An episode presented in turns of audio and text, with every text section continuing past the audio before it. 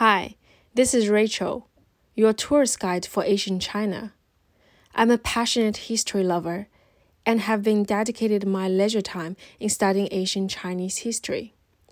If you are ever interested to take a close look into this big country, its past, its cultures, the common misunderstandings, and what shapes the current China, I will invite you to travel back in time with me we would go through thousands of years ago to dig through the Asian classics, to step into the political life in the palace, to join the Asian wars among the lords, and to make friends with the historical figures.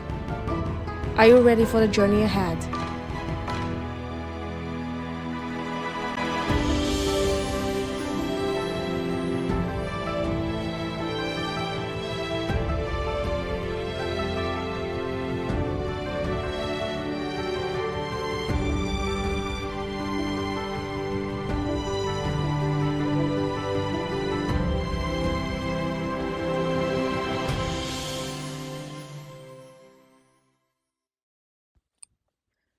Mulan has ever become famous worldwide after Disney has brought the epic tale of a legendary female warrior to life.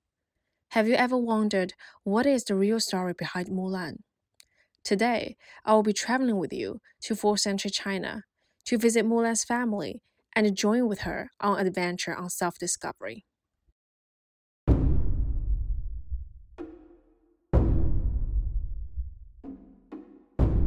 Imagine yourself now in Northern Wei Dynasty, the time when Mulan's story was set. In the past history, China was not always a united country. In 4th century AD, China was divided in northern China and southern China. A nomadic tribe called Xianbei, led by the leading tribe Tuoba or Tapgash, has conquered the northern area and set up their own ruling, a dynasty called Northern Wei. The story of Mulan was first told as a ballad. The setting was a description of war between Northern Wei and Rouran, a further nomadic tribe that has hovered around the northern part of the Great Wall. And because the Xianbei people has later Sinicized, and part of the aristocrats have later created the Tang Dynasty, the Ballad of Mulan was widely sung and passed on to generations. Even the middle school students in China today are required to learn it in a textbook. 木兰当户织，故闻机杼声，惟闻女叹息。问女何所思？问女何所忆？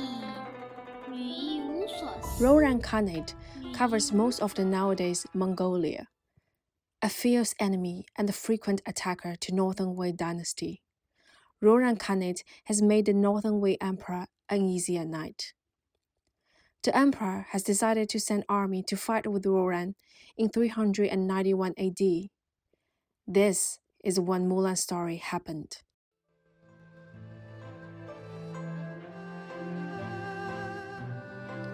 Mulan was born in a Northern Wei military family. This occupation was inherited by the male line within the family. At peaceful time, they were given a farmland to farm.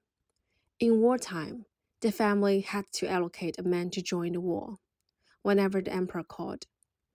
If father died in the war, then the son must join. If the elder brother sacrificed, then the younger must join. As a favor for the soldier family, they did not need to pay the high taxes or burden the labor, but they had to equip themselves with horses arrows, and weapons. Such a military regime was an invention under the scarce resources at that wartime. The court was not able to support a professional full time military force, and therefore has implemented a part time military force that was passed down through the family. In the ballad, Mulan was sitting in front of the loom at the beginning but Mulan stopped and signed. She saw the summoning of army, and her father was in the list. And because they were military family, one man had to go to the war.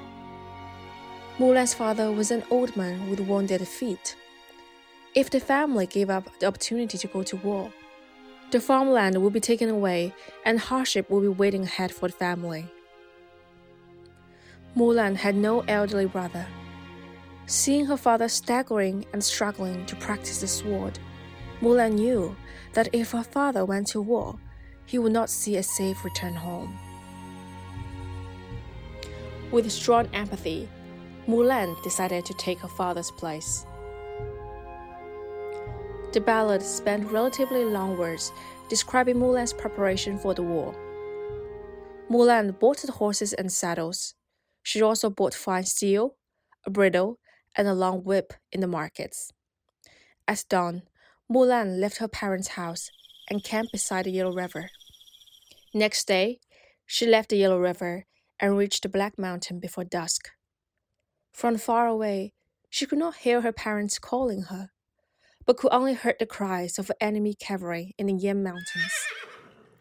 In history, most of the wars between Northern Wei and Rouran took place between Black Mountain and the Mount Yanran. She traveled with the army across thousands of miles and fled over mountains after mountains. Generals and soldiers have fought in many wars, and many died, and some survived. After 10 years, Mulan and her comrades gained victory and returned to the court. When the emperor asked if she wanted anything, she asked to be allowed to return home. When returned, Mulan resumed her life as a woman. When her comrades visited her, they were shocked to learn that she was a woman. During the 4th to 5th century, Northern Wei has sent armies to fight with the Rouran for many times. Rouran Khanate started to fall apart and eventually became submissive to the Northern Wei in the 6th century.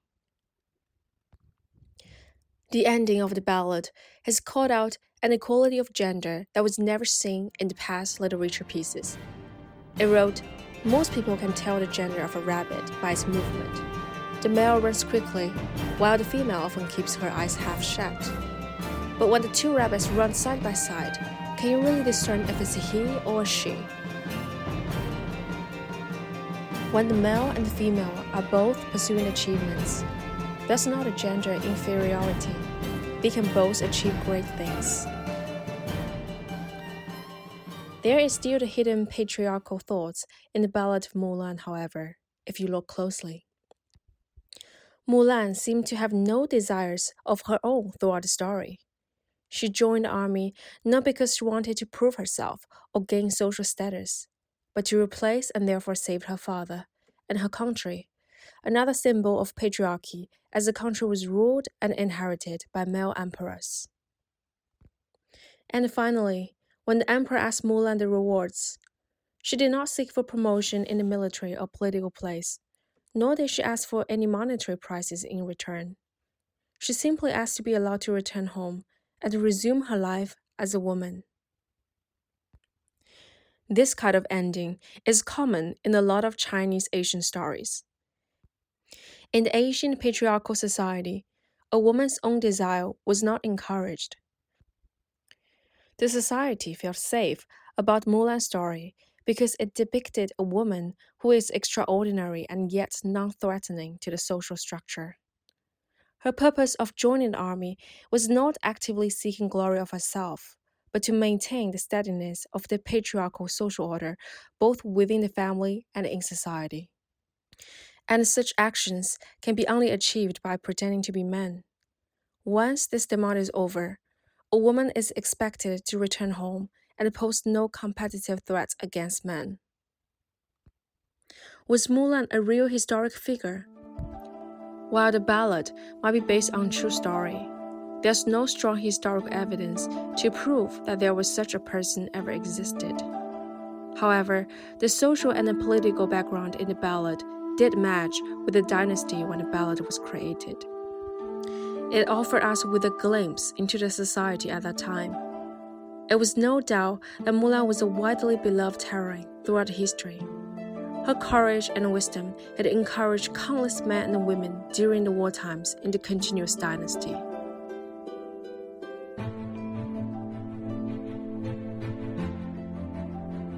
Thanks for listening. In the next episode, we will travel back 2,500 years ago and become one of Confucius' thousands of students, and traveled with him in the Chinese spring and autumn period, an era before China was first united as a country. We will see the real Confucius as an ordinary man, a revered teacher, and a failed politician, and how he was iconized throughout history. Stay tuned and see you next time.